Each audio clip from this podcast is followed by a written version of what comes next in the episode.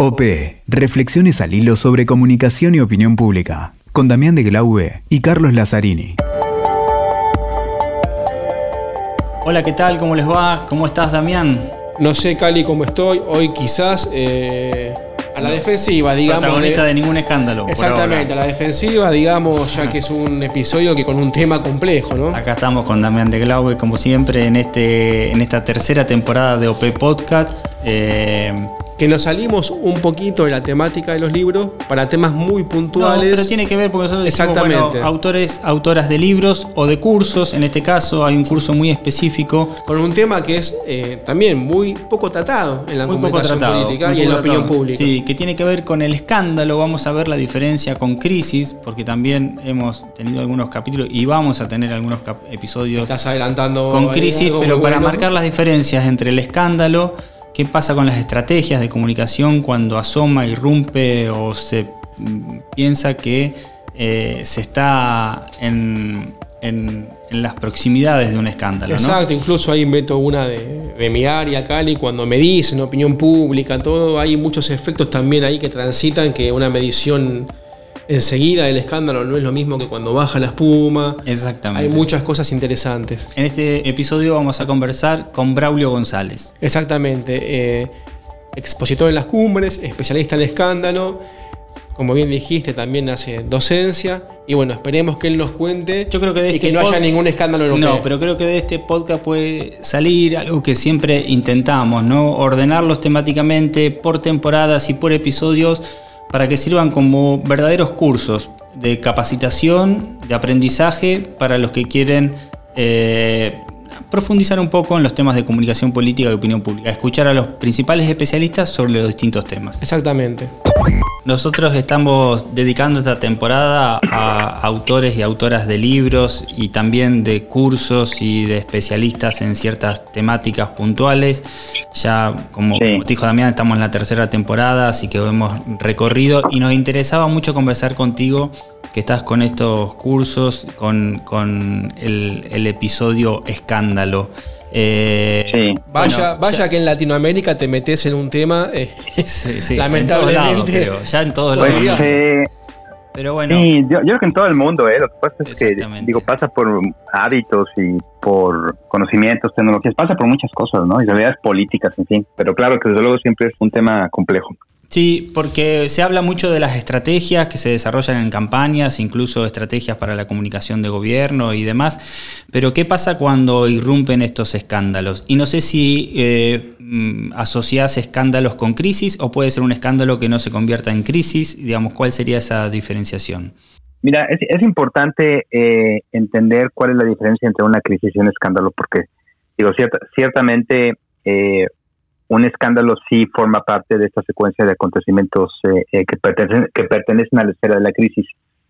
Pero el escándalo yo lo he diferenciado de manera muy clara de lo que es una crisis que, afecta a los gobiernos o a la política, que generalmente eh, se compone por factores, a veces son externos, a veces son internos, a veces tiene que ver con el funcionamiento de la política, a veces tiene que ver con la polarización que la política señala y promueve eh, entre muchas otras cosas, ¿no? A veces son incluso fenómenos ambientales, sociales, económicos, etcétera. Pero la crisis tiene un componente muy particular que eh, justifica que, perdóname, el escándalo tiene un componente muy particular que justifica que se revise y se analice eh, en su propio espacio y que es el hecho de que se encuentra más vinculado a la esfera íntima, personal, al círculo cercano del poder, es decir, del político que se encuentra al frente de un proyecto político. Esa es una diferenciación importante porque entonces no estamos hablando necesariamente del mal funcionamiento de un sistema político, sino de una situación eh, eh, que se origina por eh, una irrupción en la escala de valores o en el paradigma de valores que está vigente en ese momento en una sociedad y que ocurre en un espacio a veces privado, a veces secreto, a veces oculto, que no necesariamente eh, está en la accesibilidad de, toda la ciudadanía, sino que procura esconderse de los demás y eso hace una eh, particularidad eh, especial. Em, en una crisis, pues a veces es mucho más compartido, mucho más visual. Digo, evidentemente cada crisis, cada escándalo también tiene sus propias características. Esta eh, frontera entre una crisis y un escándalo sé que no es necesariamente tan, tan delineada, tan puntual, tan clara, pero ahí hay un componente interesante que permite observar que hay una diferenciación importante, ¿no?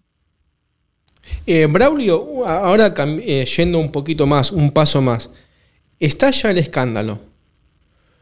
¿Cómo desde la consultoría, desde la estrategia, se intenta que eso no impacte en la opinión pública de manera tan negativa?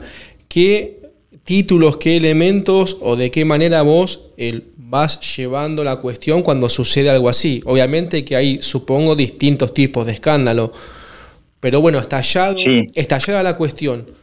Eh, ¿Cómo se lleva un poquito el tema para que no impacte, o al menos que sea el impacto más pequeño en la opinión pública? Control de daño. Exactamente. sí. Claro, bueno, creo que creo que había que empezar por la segunda parte de la pregunta que, que refiere cuáles son los tipos de escándalo, porque hay cinco tipos de escándalo. Cada uno de ellos tiene características específicas. Están, por ejemplo, los escándalos de comportamiento público, que son los escándalos en los cuales pues eh, no necesariamente existe, digamos, un acto de corrupción, por ejemplo, existe una violación a las políticas públicas o a las reglamentaciones. Estamos hablando de algo que el político hace o dice, ¿no? Me, pongamos el ejemplo de Justin Trudeau, el primer ministro de Canadá, ¿no? Eh, recordemos que hace un par de años eh, aparecieron fotografías donde él se encontraba en su época eh, de, universitario vestido de musulmán con la cara pintada de negro, etcétera, y esto representó un escándalo. Eso, pues, eh, para la figura presidencial, pues naturalmente es una un choque, una irrupción con la imagen que él ha venido creando, porque pues contrasta todo ese discurso de integridad, de equidad, de inclusión que ha venido con el que fue de hecho construyendo parte de su imagen pública. ¿no? Ese es un comportamiento, por ejemplo, de, de, es un escándalo de comportamiento. Otra, segura, otra segunda categoría de, escándalo pues son los que tienen que ver ya directamente con la corrupción, que son los que eh, generalmente conocemos con mayor frecuencia. Y de esos la verdad es que hay muchos, ¿no? Particularmente América Latina está llena de escándalos de corrupción, muchos de ellos, este, no, solamente de estos, pero sí son muy visibles porque allí sí eh, se integran procesos de otras características. No es solamente el discurso mediático, sino que existen, digamos, ya acciones de persecución por parte de la justicia y generalmente existe un entramado bastante eh, documentado y muy amplio eh, que refiere cuál ha sido el curso de esa corrupción, el curso de ese dinero.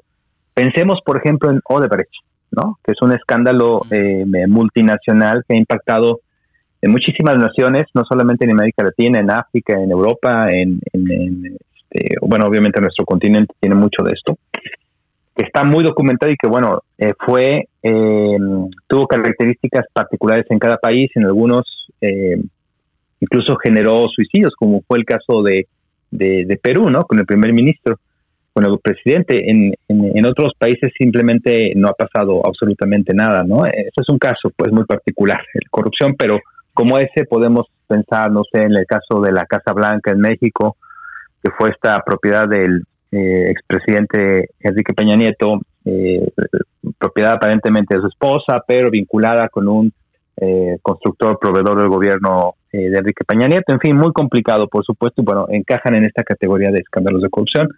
La tercera tiene que ver con los escándalos de poder. El escándalo de poder refiere a todas aquellas acciones que los políticos hacen por conservar precisamente eso, el poder, ¿no? A veces son escándalos electorales, eh, a veces son alianzas, a veces son tradiciones de carácter político. Y en esta categoría pondría como ejemplo a Vladimiro Montesinos, lo recordaremos, el, el eh, asesor Alberto Fujimori en Perú. Eh, muy emblemático porque además de haber documentado en videos, cientos de videos, las, digamos, las, las, mordidas o las em, participaciones económicas que daba a diputados, empresarios, políticos, en fin, pues se operaba fundamentalmente con esta intención de, de, corromper para eh, eh, fortalecer, digamos, su, su poder eh, político, ¿no? Otras más en esta misma categoría, pues el caso de Cambridge Analytica, que implicó pues la utilización de microdatos de las redes sociales, particularmente de Facebook, para poder incidir en la opinión pública de Estados Unidos y de otros países y en función de ello, pues lograr eso, una mayor participación de poder. y bueno, como este hay, hay, muchos casos también, ¿no? Una cuarta categoría, pues son, es un poco más grave, que son los escándalos de crimen. El escándalo de crimen, pues ya implica, por supuesto, delincuencia organizada, ya implica muchas veces sangre, implica violencia, implica otras cosas, y, a esta categoría podría pertenecer, por ejemplo, el, caso de, Nisman en Argentina, ¿no? Este, pues caso muy emblemático en donde, pues, eh, el, ex, fiscal eh, encargado de la supervisión y de llevar a curso el, las investigaciones sobre el caso de la Maya, pues termina en muerto de, con circunstancias muy extrañas, ¿no? Eh, hay versiones de suicidio, hay versiones de, que finalmente fue asesinado, en fin, todo eso eh, continúa en eterno debate y así será, pero vinculado a esto, pues estuvo la acusación que le hizo a Cristina Fernández de Kirchner en el sentido de que ella estuviera ocultando allí información y protegiendo a los presuntos responsables. Es un caso muy complejo, como todos lo son, pero este encajaría un poco en esa en ese tema porque bueno estamos viendo allí este actos de violencia vinculados no eh, y el, la quinta categoría que encaja en estos em, en esta clasificación pues son los que tienen que ver con la vida privada. Sí estamos hablando allí de procesos de infidelidad por ejemplo estamos hablando de conflictos con la familia conflictos con los amigos eh, en donde bueno ya son situaciones que no tienen que ver con la vida particular del político, pero salen a la luz pública, pues porque finalmente la figura es muy visible, es muy conocida, es muy reconocida, y muchas veces pues el político busca un tratamiento de celebridad, también eso, eso hay que, hay que decirlo, hay que observarlo, em, que a veces no se comprende por qué, pero bueno, es así, es parte como se teje hoy la visibilidad de la política, y no solamente ahora, sino desde muchos años. Y entonces, bueno, la, la, la vida privada también queda expuesta a muchas cuestiones. Naturalmente, el caso aquí más este, visible es el de William Clinton con Mónica Lewinsky, que es un caso muy emblemático de esta categoría, eh, que bueno, puso prácticamente al presidente al borde de la de la, de la, renuncia, ¿no? Prácticamente o de la, o de la salida. Eh, en fin, y como este, no sé, el caso de Jeffrey Epstein, también este financiero, este fue un empresario, no fue político, pues, pero sí eh, el, el, vínculo de relaciones que Jeffrey Epstein generó con el círculo político y el abuso de menores de edad, que fue prácticamente el, el, foco que generó un escándalo, pues también irradió en otros actores políticos, como el príncipe de York, el hijo de la reina eh, Isabel de Inglaterra, que pues también fue fotografiado incluso con menores de edad y tuvo denuncias de, de, este, eh, de abuso, ¿no? Entonces, bueno, digamos, cada escándalo eh, se analiza en su propio contexto porque hay diferente nivel de gravedad. Algunos de estos afectan, por supuesto, la capacidad de, de gobernar, de comunicar, de eh, desarrollar un proyecto político eh, que tenga continuidad y que tenga resultados, que logre sus objetivos, en fin. Otros escándalos tienen una, mejor, una menor visibilidad, otros, aunque existen, quizás no impacten necesariamente en el curso de las cosas, ¿no? Eso, digamos, en, en temas de em, eh, clasificar y tratar de identificar cuáles son. Pero bueno, la verdad es que eh, el, el, reto también debe tener su propia eh, su propio antídoto, ¿no? Es decir, cuál es la estrategia que se utiliza para resolver cada uno de los escándalos que surgen. Bueno, pues depende de muchas circunstancias, porque eh, eh, mentiría yo si digo que todos los escándalos tienen solución. Desde luego que no es así. Hay escándalos, particularmente los que tienen que ver con cuestiones de crimen, con cuestiones de abusos de menores, muchas veces con cuestiones que tienen que ver con la pues con posesión de armas, eh, de manejo de drogas y demás. Estos realmente son muy complicados de eh, defender ante la opinión pública, pues porque naturalmente tienen un origen eh, perverso de otras características y todas las circunstancias. Y Blaulio, una consulta. ¿También existe la chance de prever el escándalo? Por ejemplo, si un candidato, un funcionario, un político sabe que tiene en su pasado o quizás en su presente alguna cuestión eh, que potencialmente sea un escándalo, eh, existe la chance de que, bueno, se, sobre eso se trabaje, se estudie y se intente una estrategia? Mira, lo correcto es eso, precisamente, poder anticiparse. Digo, a ver, lo ideal en el mundo ideal es que no ocurra la irrupción. Es decir, debemos siempre esforzarnos por tener políticos de buen comportamiento y procurar que eh, eh, sean esos los hombres y mujeres que lleguen al poder y tengan un comportamiento correcto de acuerdo a las expectativas que una sociedad tiene y dentro del paradigma de valores que una sociedad representa, que son muy variables. Este, eso es naturalmente lo ideal, pero eso realmente no ocurre porque generalmente pues la política es un espacio de alta visibilidad en donde hay una gran cantidad de factores que no siempre están bajo control. Pero ciertamente hay, hay este, escándalos que pueden preverse, ¿no? que se pueden que se pueden procurar. Eh, eh, digamos, hay que procurar evitarlos, quiero decir. ¿no? Eh, implica, por supuesto, una, una revisión de muchas cosas que tienen que ver con, con esta esfera del político a veces pues es conocerlo en, su comportamiento estándar como un ser humano cotidiano, ¿no? Cómo, es, cómo ha sido su pasado, cómo es su presente, cuál es su, su, red de relaciones de amigos, este, porque bueno, ciertamente eh, muchas veces las personas no piensan llegar a, ser presidentes, como es el caso de Justin Trudeau, ¿no? Naturalmente él pues estando en la etapa universitaria y, y de preparatoria, bachillerato, pues nunca imaginó que haber acudido a una fiesta vestido de de, musulmán con la cara pintada de negro le iba a impactar años más adelante cuando él fuera el presidente de su país. Y eso, bueno, es difícil de, de, poder contener porque, bueno, el futuro no se puede adivinar en esos, en esos términos. Y siempre queda por allí un eslabón, ¿no? De perdido del pasado que puede regresar como una amenaza fuerte para alguien, ¿no? Eh, ahora se dice, siempre existe un tweet, ¿no? Es una frase que ahora, que ahora queda, ¿no? De alguien que en algún momento dado pudo haber hecho, dicho, expresado, ¿no? De acuerdo a tu, tu experiencia, tus trabajos y demás, em, ¿a quién suele recurrir el político cuando estalla el escándalo o cuando se siente amenazado por un escándalo? ¿Recurre a las personas correctas? ¿Cuál es el comportamiento promedio que suele tener en estos casos?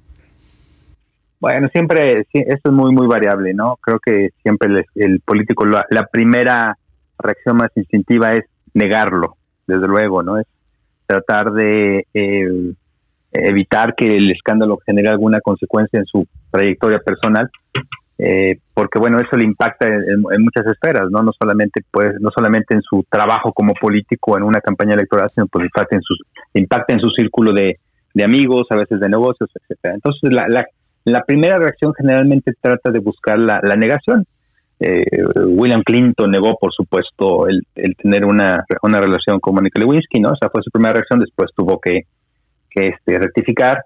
Em, lo hizo también em, en el caso del Watergate, también Nixon negó haber tenido alguna, alguna relación, ¿no? Eh, hay un discurso muy famoso en donde él dice no tengo nada que ver con esto y bueno, pues evidentemente queda todo expuesto, ¿no? Bueno, el escándalo del, de Watergate nos merecería todo todo una, una, una, referencia porque finalmente es el escándalo que instituye, em, que nos enseña al mundo contemporáneo qué son los escándalos, es la piedra roseta de los escándalos.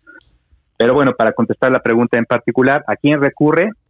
A quien tenga cerca. Esa, esa es la verdad. Mira, debería de, de, existir, em, y existe en algunos lugares, pues un aparato como más organizado, comités dentro de los eh, círculos del político en donde pues participan pues quien, quien sabe de leyes, el abogado, participa el, evidentemente el estratega político, el encargado de comunicación, este, el, encargado de marketing, en fin, hay personajes que generalmente pertenecen a este círculo, que son los que buscan articular de alguna manera cómo resolver el problema, pero a veces el, ahí el conflicto es que no hay una metodología para poderlo hacer, porque un escándalo siempre es nuevo, es decir, eh, siempre hay alguien que se enfrenta a un escándalo por primera vez y eso a veces genera problemas y conflictos de cómo se puede llevar a cabo si no se conoce la metodología. Hay escándalos que se resuelven en los medios de comunicación. Hay escándalos que se resuelven en la vida privada, otros se resuelven dentro del temperamento del político, otros más se resuelven, por supuesto, en la corte, otros se resuelven dentro de los órganos legislativos. Es muy variable dependiendo de cada situación pero naturalmente, bueno, se, necesita que eh, si el político busca salir adelante, tiene que partir todo del reconocimiento del conocimiento de la verdad para poderle dar un cauce que pueda llegar a algo. Si se trabaja con base en mantener mentiras permanentemente, que suele ser también una tendencia en la política de decir, bueno, nos está ahí este escándalo y para tapar el escándalo va la mentira y lo que sea, pues entonces la mentira, lo que puede, el riesgo que puede generar es que se perpetúe ese escándalo y que más adelante salga a la luz. Entonces el escándalo hay que tratar de, acotarlo con base en la verdad de lo que está ocurriendo para ver las posibilidades reales. Hace un momento me preguntaban cuáles son las estrategias específicamente. Bueno, la verdad es que existen más de 30 estrategias en cinco categorías posibles tienen que ver con aquellas, la primera, aquellas que reconocen que existe el escándalo, es decir, reconozco que existe eso y en función de ello actúo. La segunda son estrategias más, más del corte evasivo. Em, las terceras son más defensivas. Otra cuarta categoría son las confrontativas, que lo que buscan en lugar de reconocer el tema, acusan a quien está exhibiendo el escándalo. Esto lo vemos también de manera muy cotidiana, aquellos políticos que se sienten exhibidos por medios de comunicación y acusan a los medios de comunicación que quieren pues, eh, eh, digamos, eh, sabotear su, su gobierno o su campaña, en fin, ¿no? Por decir algo. Y están las neutralizantes, que lo que buscan pues es desactivar de alguna manera y, tratar de minimizar o diluir este, las características de, un escándalo. Bueno, Braulio, la verdad que ha sido un gusto compartir esta. Un, este verdadero curso este podcast para el que quiere adentrarse en la, en la estrategia les recomendamos siempre que lo hagan como consultores y no como protagonistas del escándalo, ¿no? Es exactamente. Ha sido un gusto, Braulio, que compartas esta información con nosotros y como decíamos. Eh, un placer. Es un capítulo que lamentablemente existe en la política y que, bueno, esperemos que, como decimos, como veníamos diciendo, lo traten todos como consultores y no como protagonistas. Ese es el tema. Existe en la política, es una situación que hay que, hay que voltear a ver. Sé que no hay muchos colegas que, que les guste esta parte, no tiene que ver con gusto, sino tiene que ver con eso, justo lo que comentaba en ese momento, la estrategia, ¿no? poder llevar adelante un proyecto y que salga adelante y que, y que, y que evidentemente pues el objetivo es que no exista, porque el escándalo tiene una función social que es exhibir estas malas prácticas para que entonces exista un proceso de inhibición de quien intente recrearlas, ¿no? Bueno, toda una, metodología, una descripción, una enumeración, que es como trabajan los especialistas, cómo trabajan aquellos que son metódicos.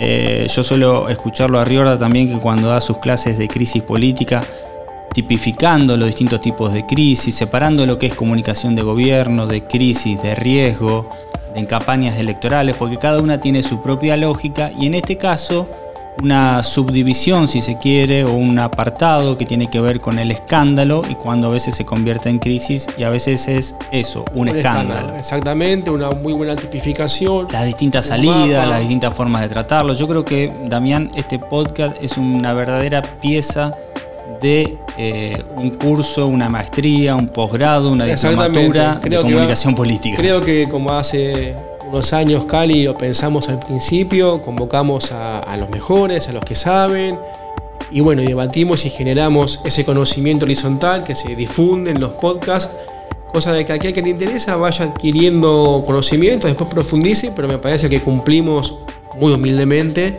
ese cometido, ¿no? De que a todos aquel, todo aquel que le guste la comunicación y la opinión pública vaya adquiriendo un poquito la escucha de, de especialistas, experiencias y con temas que a veces no están, como el de hoy, tan, tan difundidos. Como bien decías, dejamos una metodología, dejamos conceptos, dejamos tipificación.